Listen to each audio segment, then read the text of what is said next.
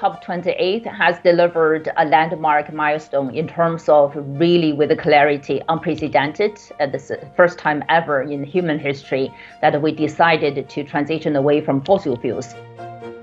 Transition does leave a lot unanswered and a lot up in the air. It's certainly not proposing radical change. Uh, I think it's um, very positive for China and the United States to sign the Sunnyland Declaration before this COP28 to pave the way for today's relative success.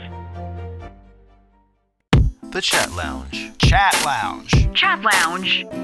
The Chat Lounge unpacks views and opinions on hot issues in a more casual way. Hello and welcome to Chat Lounge. I'm Zhao Ying. Almost 200 countries have adopted the first ever UN climate deal that calls for the world to transition away from fossil fuels. The deal comes after two weeks of hard fought negotiations at the COP28 climate summit in Dubai. COP28 President Sultan Al Jaber hailed the deal as historical and said it offered a robust plan to keep the target of 1.5 degrees Celsius within reach, but added a note of caution for nations. Here, let me sound a word of caution. An agreement is only as good as its implementation. We are what we do, not what we say. We must take the steps necessary to turn this agreement into tangible actions. If we unite in action, we can have a profoundly positive effect on all our futures. With the first ever call to move away from fossil fuels, what implications does this hold for the future of humanity? And how can the international community ensure that commitments translate into tangible, real world actions? Joining our discussion today, Wu Changhua, acting chair of the Governing Council of Asia Pacific Water Forum, Ma Jun, director of the Institute of Public and Environment Affairs, a Beijing based NGO, and Mike Bastin, senior lecturer with the University of Southampton in the UK. Welcome to you all. And uh, Changhua, let me start with you. Um, the, the COP28 summit has reached a historic agreement to transition away from all fossil fuels. How would you view the significance of this deal? Thank you for having me on the program and delighted to be on this program with Jun and Mike as well. Uh, definitely, uh, COP28 has delivered a landmark milestone in terms of really, with clarity, unprecedented. Uh, this first time ever in human history that we decided to transition away from fossil fuels. Uh, so, from that perspective, I think it's really historic and the landmark uh, milestones there. Uh, the reason why it is so Im- important or significant is that uh, the global economy, our infrastructure, and uh, you know everything actually around us uh, has been built upon fossil fuels, right? And just imagining, we decided to shift away from the current system, energy system, infrastructure, everything, and really move towards a totally, you know, sort of brand new uh, clean energy-based infrastructure. that's fundamental. That's dramatic. that's even radical. And uh, so I'm delighted to see consensus reached by global community, uh, by all the nations at this moment to say, yes, we are going to shift, uh, uh, you know, transition away from fossil fuels. But more importantly, we need to sit down, calm down, and think about it. How do we transition, really drive the transition, uh, you know, towards a cleaner future? Because we all know how difficult that's going to be. We need to build the new infrastructure, new energy system before we can tear down everything actually old for many investment investors, business actually, uh, it, it's it's a harder question to answer as well because most of their asset will become stranded asset if they do not really plan well, accelerate the transition. Just imagining we're all going to lose actually on this side, and the society overall, we all need to be part of the solution. So hopefully somehow this is the beginning uh, of a new age, and uh, globally it's called the beginning to end the fossil fuel era. Uh, so we need to work together and really make a better tomorrow together. Yeah, and Mike, um, notably, the agreement employs the term transition away instead of phase out. So, h- how would you interpret the nuanced difference between these expressions? And, and does it reflect a kind of compromise in, in the ambition for a radical transformation in our approach to fossil fuel consumption? I think it does. I think your latter point is very important. I think the, as, as your panelists just said, it's very, very uh, encouraging that, that there is a, a, clear commitment now in the language used uh, to move away or to say transition away from fossil fuels. However, transition does leave a lot unanswered and a lot sort of up in the air. It's certainly not proposing radical change. No targets have been set. There doesn't appear to be uh, any real uh, commitment to this this whatever this transition means. So I think it is quite vague, and I suspect it really does mean a very very slow, very gradual change. And again, accountability is the, the key here. You know, who's actually going to look at this again, and, and what, what targets have been set? So transition, in a way, is, positive. It's it's a definite um, statement. Uh, fossil fuels are on the way out and that, that's on the table now, and, and that can't really be changed. However, it doesn't really provide a very clear path, and I suspect we'll be, we'll be talking about this probably this time next year, uh, and similar language.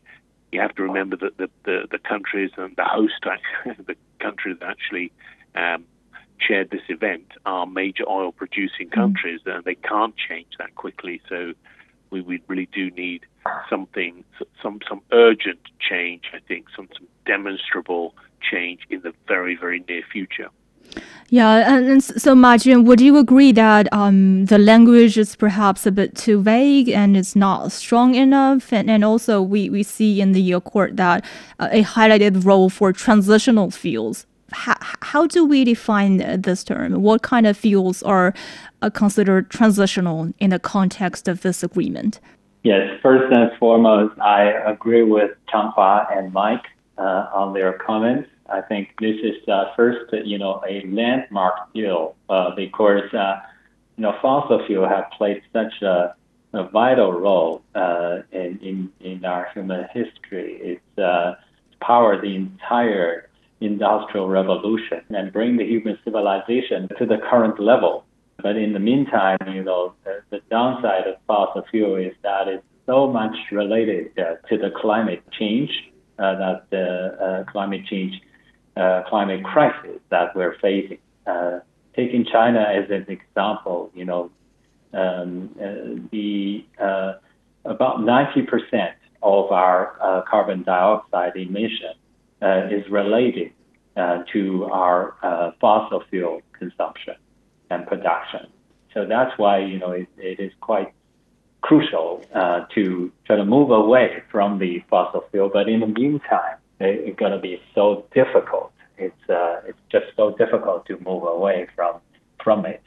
It is landmark deal because for so many countries, nearly 200 of them, to agree uh, to even just uh, with a, with a, such a such a compromised uh, term of uh, transition uh, transitioning away, it is still a, a, landmark deal because you know so many countries are in different uh, development phases and um, uh, and and with very different energy structure and some of them are highly reliable on the on, on fossil fuel. Um, some of them are still have large number of population that still don't have access to sufficient energy, and uh, some of them are uh, oil uh, and and fossil fuel producing country, dependent on the on, on the on the income. So to to have all of them agree to a common goal, that a vision that we're gonna move away from the fossil fuel, it's it's absolutely landmark. It's not easy. Having said that, you know, we must first try to try to transition you know, find a way to transition from the current uh, structure and then try to uh, build a new uh, energy uh, structure before we scrap the old. Uh, so you asked me about this, uh, you know, yes, this UAE consensus cited transitional fuel. I my understanding is that this is this is about lower carbon um, fuel such as natural gas uh, natural gas is uh, is part of the fossil fuel, but uh, but its carbon footprint is much much lower than coal and uh, relatively lower than oil. So uh, so so gas can natural gas can play some role uh, to help the uh, decarbonization of our energy system to become uh, more smooth. and some of the countries can decarbonize faster because they have access, they have a lot of natural gas uh, or shale gas um, re- reserve. Uh, to China, unfortunately, you know, our natural gas reserve is very limited. Uh, so uh, now with the rising geopolitical tension, it means that um, uh, natural gas as transitional fuel cannot be fully tapped mm-hmm. in China. Yeah. Um. So, uh, Changhua, as as Ma Jun just now said, um, fossil fuels played a vital role in human history and still in our society today. Um, and actually, the COP28 president, Sultan Al Jaber, who is also the head of the Abu Dhabi National Oil Company, argued that a phase out of fossil fuels would hinder sustainable development and would take the world back into caves. So, do you think he's just um, speaking on behalf of the interests of, of oil producers, or do you feel there's validity to the argument that an immediate cessation of fossil fuel use could cause too much socioeconomic damage? Well, uh, I never spoke to him, so I wouldn't be able really to speak uh, to figure out what, what was in his mind when he said that. But I do have my level of understanding. I think the major concern is about the transition. Uh, so in the final document the package, there are certain words actually used uh, to define, describe how we're going to transition. We use like just, orderly, equitable, as of course in the meantime we need to accelerate there as well. Why do we have those words? uh, because you know different countries have different situations at different stages of development. So there's no way you know universally we're going to just do one thing uniformly, right? We have to uh, take into consideration of the common but differentiated responsibilities in respective capabilities. You know, besides this equitable, fair, justice sort of principles there as well. Just imagining uh, if we say, okay, let's because now we decided to transition towards not, you know, uh, away from fossil fuels, we just abandon everything we have today without really building up every, anything for tomorrow. Of course, where do we go? We, we all go back to, to caves, right? And uh, of course, that's that's going to be reality if that's the case. Uh, but of course, that's not the rational, reasonable way to do it.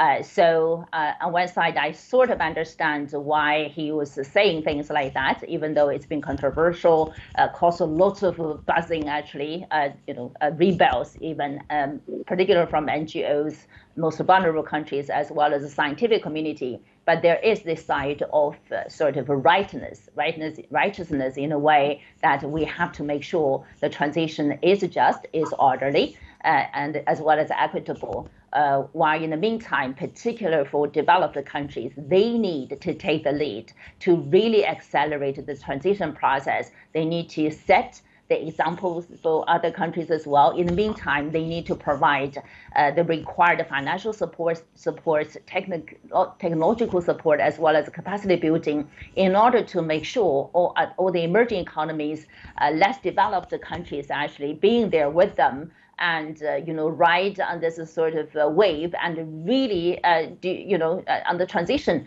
uh, journey rather than being left behind. Yeah, and and and Mike, um, actually, uh, the climate advocate and former U.S. Vice President Al Gore has criticized the decision to hold this summit uh, in the UAE, which is a leading oil producer, um, and also the appointment of Sultan Al Jaber, CEO of a state-owned oil company, as the conference president. So, I mean, do you do you see the conflict of, of interest there?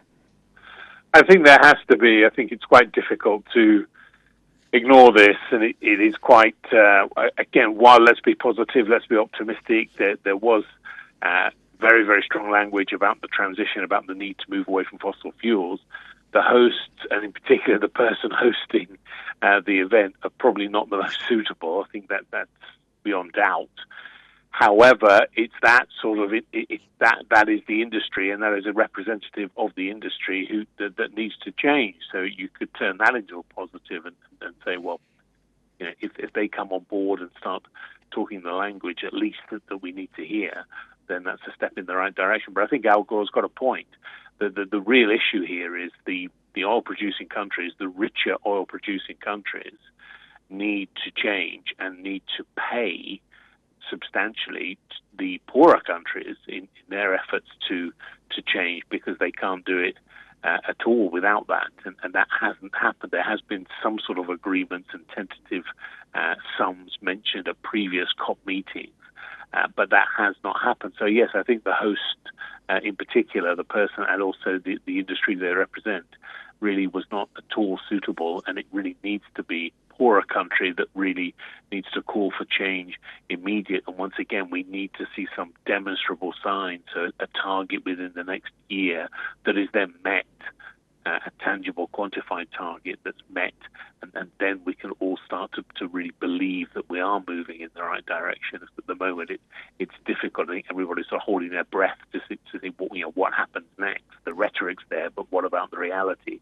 So yes, the UAE not not an ideal host.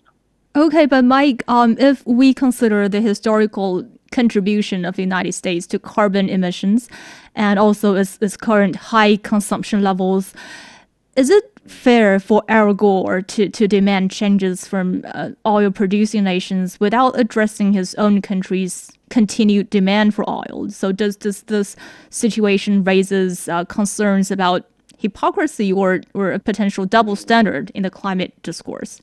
I think it's a very, very good point, and I think yes, that that is. Um, I mean, hypocrisy is probably the right word there. I think it's very, very easy for, for richer countries and Al Gore, for example, to, to point the finger, but they need to look closer to home, and we need to look at um, major lifestyle change.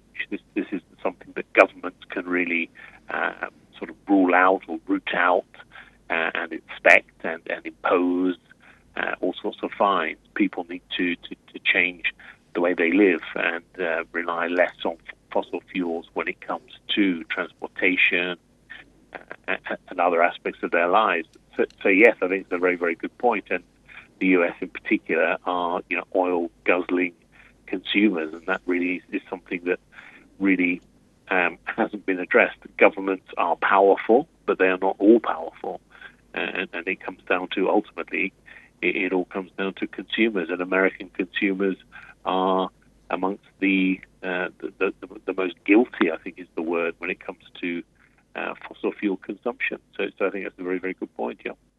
Okay, so so Ma Jun, what's your thought on on the distribution of um, responsibility and accountability?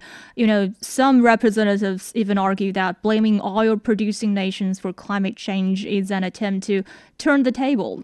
How do you look at this? Yeah, I think uh, in the UAE consensus document, uh, uh, we noticed that it recognized the UN uh, FCCC uh, principle, uh, the UN principle that common but differentiated responsibilities. this is um, is based on the understanding that the current climate change has been led to by the historic accumulation of the greenhouse gases, particularly carbon dioxide emission, since the Industrial Revolution, and uh, mainly by the industrialized uh, countries. So uh, this principle have uh, again be be reiterated and will be upheld for that reason. Having said that, uh, obviously the the whole world, you know, uh, economic and social landscape is uh, is quickly evolving, and um, uh, as um, countries like China and India and um, and and some of the oil producing countries are getting you know the economy continue to grow. And uh, uh, and the emission is also uh, going up. You know that that's the very reason for after Kyoto Protocol, the Paris Agreement has been signed, uh, which uh, now from this phase, you know, all countries uh, uh have been involved. Uh, I think it's um, it's very positive for China and the United States to sign the Sunnyland Declaration before this COP28. Uh, it actually helped to pave the way for today's relative success of the COP28 meeting. In that declaration, uh, the, the two countries uh, have agreed on several very important things. One of that is triple the uh, renewable energy capacity and uh, double the improvement of uh, energy efficiency. The second one is uh, try to uh, move away from fossil fuels such as coal, oil, and gas. And then the, the third one is, uh, is about methane and other non-carbon greenhouse gases. And all of this have helped to set the stage at, at COP28 for more countries to join and eventually come up with with this consensus. Uh, because China and U.S. put together is 40% of the global carbon emission, and it is uh, absolutely crucial for the two countries to to work together um, and uh, both bilaterally and also facilitate the multilateral uh, process.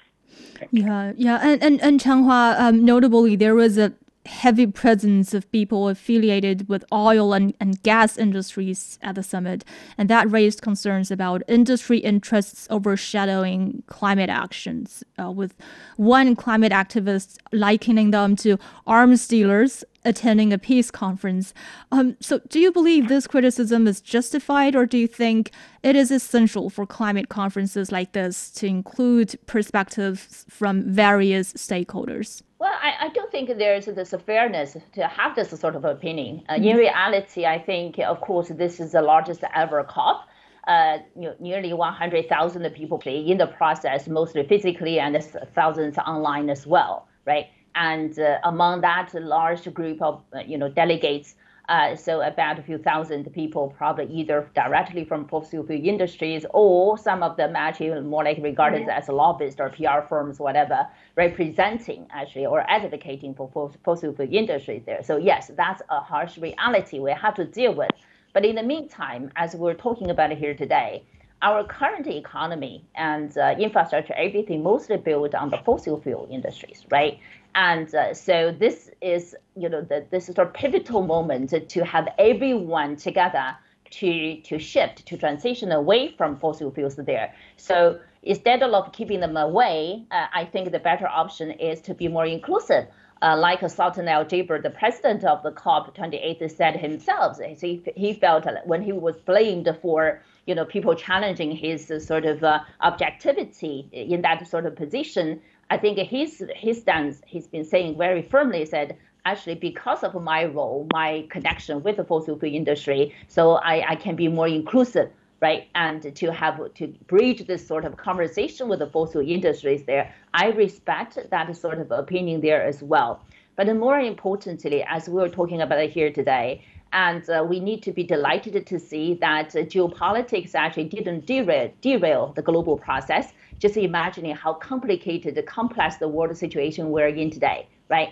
And we have two wars at least, actually. And uh, then we have this sort of, you know, sort of geopolitics between the two largest economies there as well. So there were lots of concerns, worries, even fears actually leading up to COP28. So Ma Jun just mentioned actually the Sunnyland, the U.S. China joint climate statements really helped, uh, you know, uh, tremendously because that sort of adds this uh, essential piece of the puzzle assurance that uh, you know the confidence that the two largest economies will work together uh, to support a successful global process. But in the meantime, just look at the content of the Sunnyland Joint Declaration, even though it to a certain extent set the tone for the transitioning away from fossil fuels for the COP28 process, but actually the end result turned out to be much more ambitious than that right? Because the global community's demands for immediate, uh, much ambitious sort of level of actions there. So,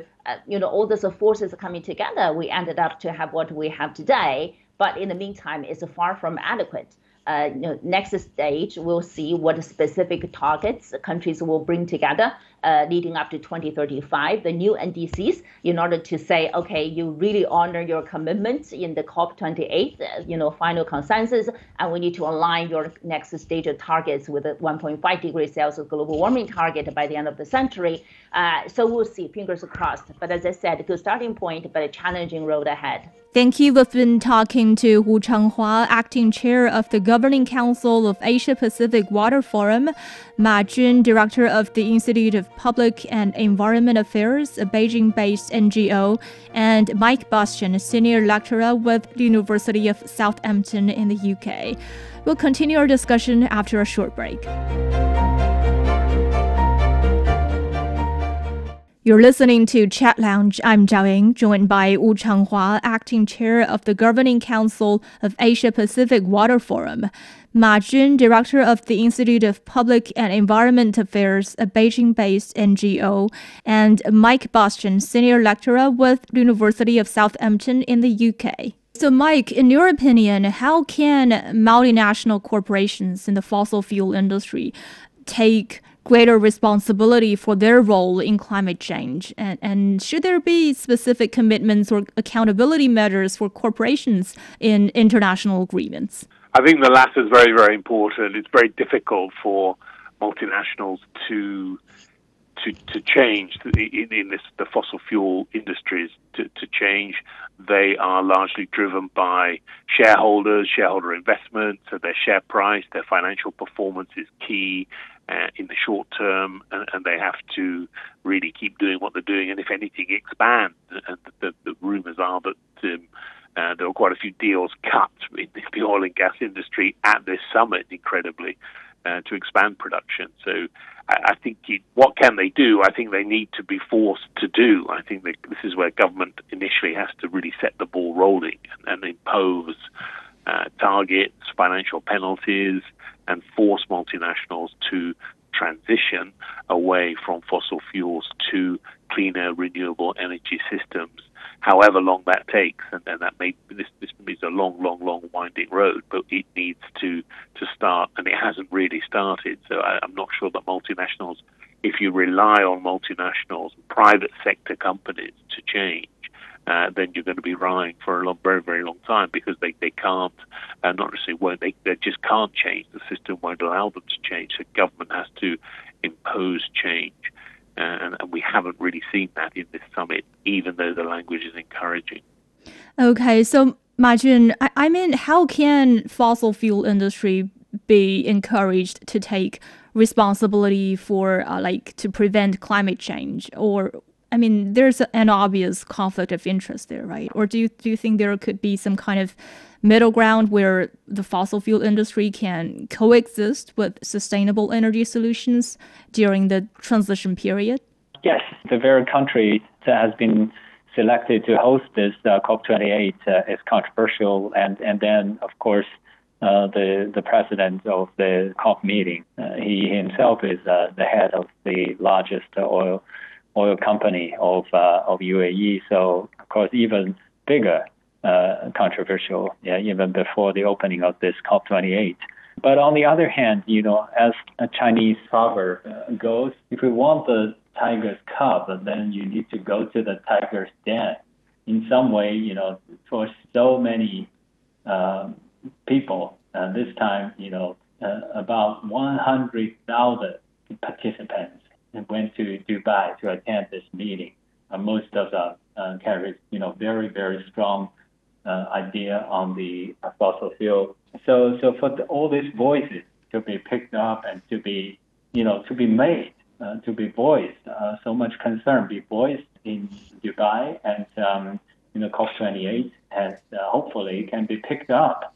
Uh, by the oil company there. I hope they can hear this and they can understand that the future is not on the fossil fuel side. Uh, so they have to transition.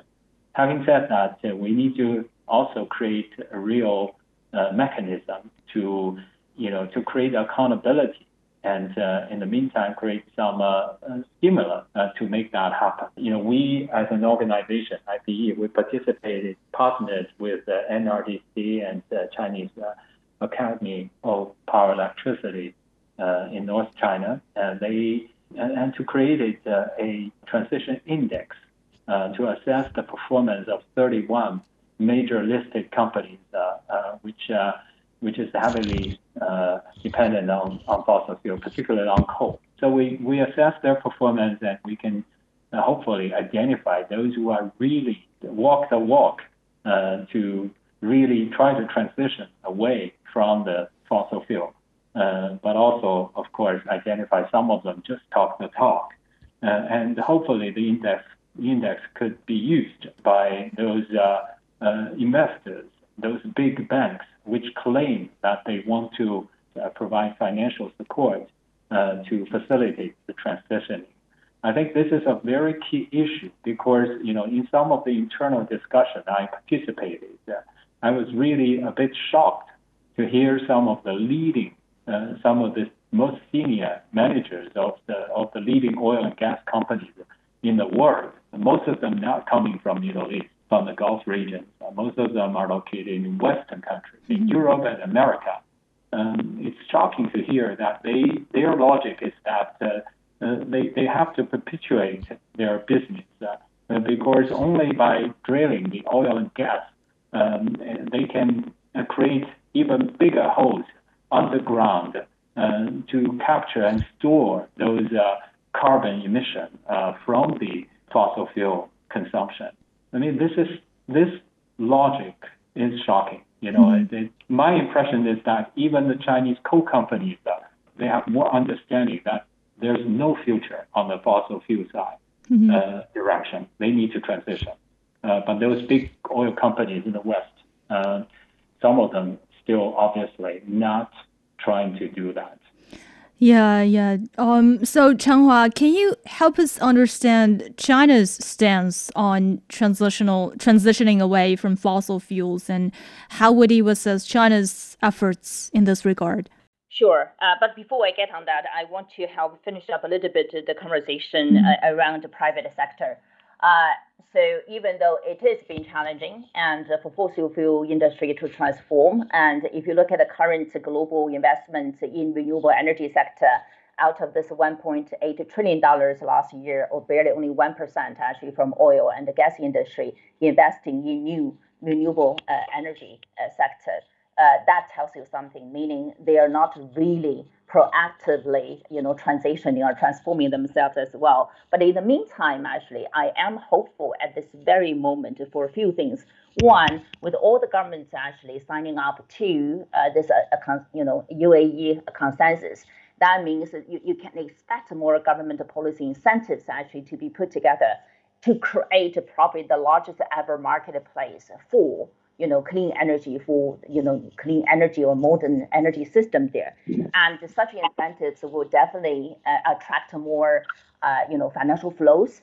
And, uh, you know, BlackRock just came out today saying, you know, they see the way the consensus actually reached at COP28 as the mega force uh, to unleash unprecedented uh, sort of amount of financial investment towards uh, renewable energy, energy efficiency, clean technologies there. And we all we all know technologies are available, right? And uh, and the public demand, the youth are demanding for change. So all the major drivers around next next level, next the new marketplace actually already coming together. Financial institutions are demanding for transparency, right, and accountability there as well. So from that perspective, I feel very hopeful. Now shifting to China, China uh, even though continues to be stuck in this, uh, call it the coal, the curse of coal. But in the meantime, China has made a very strong, very convincing case in terms of clean energy transition.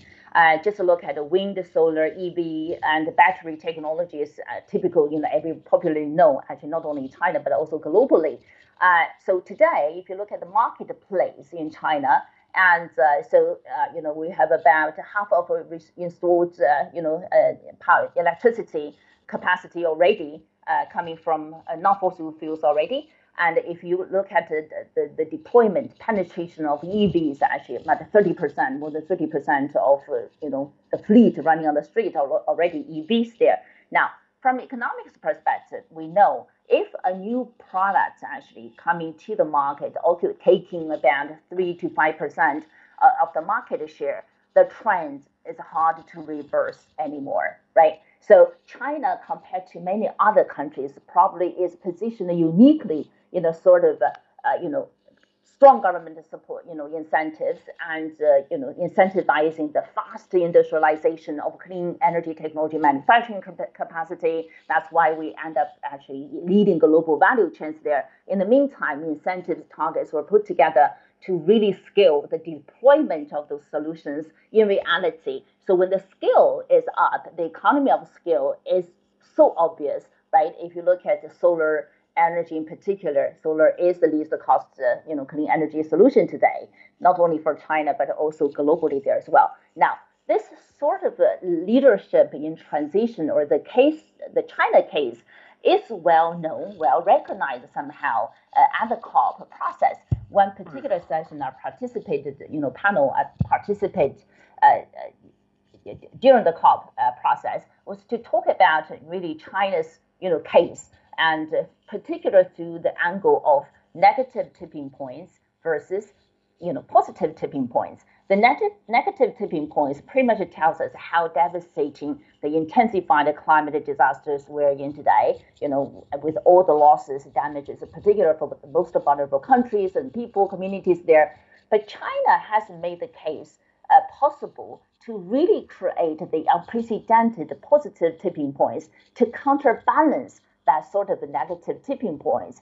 And that case is made and definitely has played a very major role in terms of getting level of confidence from the global community that we have solutions today, particularly around the renewable energy. Of course, with the new technologies, we can continue to improve energy efficiency and really transition away from fossil fuels. Without China's contribution, I doubted very much that the global community would have reached this far or would be able to have this sort of level of confidence to come to the consensus. Mm-hmm. Well, Mike, uh, what do you make of the role of uh, technological innovation in facilitating a sustainable energy transition? And, and do you think there are some uh, specific emerging technologies that we should prioritize or focus on? I think there are. I think you, you hit uh, on, on a perhaps the, the, key point in terms of change this transition. So certainly when it comes to the technology for uh, electric cars uh, and the batteries, and, and, again, China's leading the world most definitely in that area. Uh, it, it, that is a very, very important development. So technological innovation will allow, for example, transportation to be cleaner, um, and electric cars, I think, will become the norm very, very soon. Uh, sales have increased quite significantly. Yeah, I think there are issues, uh, safety issues, for example, but I think that's one example where technology will really facilitate um, irreversible change. Uh, and I think there are others. Yes, I, I don't think that um, the, the, the the, governments can really do much. I think the private sector has a key role to play here. So, so whilst I say that the, the, the, oil and gas industries need to be uh, held accountable and governments really need to impose targets and then financial penalties. It's also the private sector that will, will prove to be most creative, most entrepreneurial, particularly small businesses, in, in um, developing these new technologies that allow for um, climate change targets to actually be reached. I think electric cars is a very, very uh, good example. Obviously, when it comes to solar power uh, and wind power, and I, yeah, I think the, the technology that will harness that more and more effectively and, and more cost effectively, uh, we will see more homes and more, more sort of people investing in that. Uh, I think that's the way forward as well. So, so technology very much is the answer, yes. And I think the private sector and entrepreneurial spirit is is the, the way to unleash that. Hmm. Okay, so Ma Jun, um, as we discuss technological innovations, how can international collaboration and knowledge sharing play a role in accelerating the development and adoption uh, of, of these innovations, especially for developing countries? Yeah, absolutely. I think um, uh, eventually we need we need to address the climate change uh, through uh, the development of technology and through innovation very much agree with Mike to say that uh, you know renewable energy side, because of uh, with the energy transition, and the best path towards just uh, an orderly and and equitable transition is uh, to go through the uh, renewable energy because renewable energy resources uh, like solar and and wind resources are so much more evenly distributed uh, globally in comparison with fossil fuel. So it's um, it, it, can be made more equitable. It, it can actually be a great help uh, to the global south, not just the, in energy transition, but also in uh, providing the uh, the basic access to the power electricity to the services. So I think it, it will be great. And how to facilitate that? Uh, uh, I think it is so important if we all agree that uh, that this um, climate change is the real, you know, existential threat to the human being. Then we absolutely need to unite to try to tap into the, the best technology available. So far, you know, different countries uh, have their own innovative power, and um, uh, in some of the aspects, particularly on the on the renewable side, uh, you know, China uh, has been a leading, not just a leading manufacturer, but also a leading uh, innovator, supplying the world with 80% of the solar panels and 50% of the wind turbines and about 60% of the um, of the battery for e-vehicles. There's a very big opportunity in the South-South collaboration. Through this, you know, China can really help the Africa and uh, South and Southeast Asia and Latin America to go through a cleaner transition in a much faster way if uh, we can work together. But this time, of course, you know, we also understand that uh, uh, this is going to be a whole supply chain. You know, we need to manage the uh, the risks of uh, of the whole supply chain from cradle to graveyard, and basically from the mining of all this uh, uh, critical uh, metals. Uh, we need to manage the risks of that. in the meantime, we also need to make sure that it, this whole capacity has been deployed, distributed more fairly and evenly so that uh, everyone can benefit through the transition, uh, not just uh, one single country. So on that, um, you know, this time at COP28, I also participated in some of the uh, meetings organized by Chinese leading Chinese uh, renewable energy and other companies. Uh, I, I sense that uh, they they got a a basic understanding about this point. Okay, so uh, Changhua, let's talk about this 1.5 uh, degrees Celsius target that was agreed upon uh, back in 2015 in the Paris Climate Accord. Um, so, given the current trajectory. Um, some say that we are already falling short of this target, and maybe we should um, just shift our focus towards adapting to this new reality and try to mitigate the damages. How do you look at this? Uh, well, I don't think this is a sort of a neither or uh, sort of a question or equation, uh, but rather.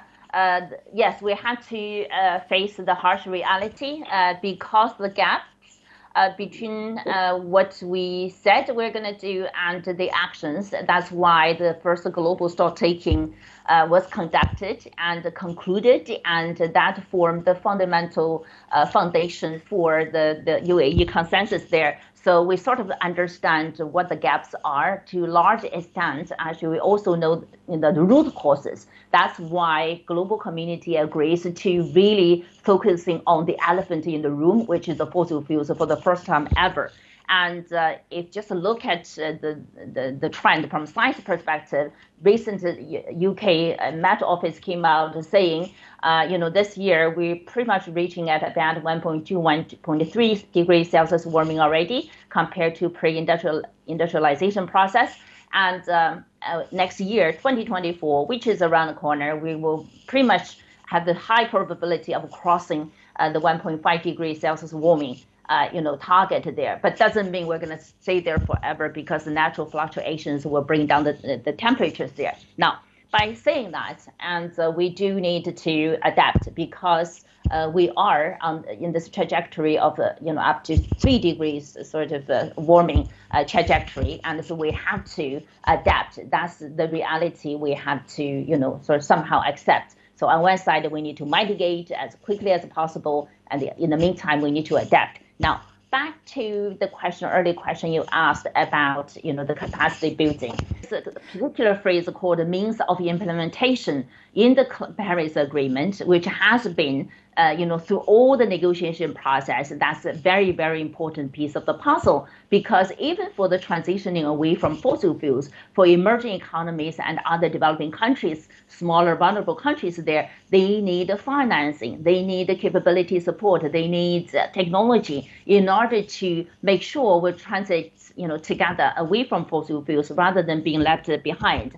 One key challenge, which is a sort of burning point actually at the very until the very end of the negotiation is about money, right? Particular money for adaptation, not only for mitigation but also for adaptation there, right? Mm-hmm. The committed, the pledge, the fine climate finance, it just lags too far behind what's needed at this moment. Even though progress is made on the first day, actually, to operationalize the new loss and the fund, you know, loss and damage fund, but if you look at the pledged financing today, it's barely about $700 million.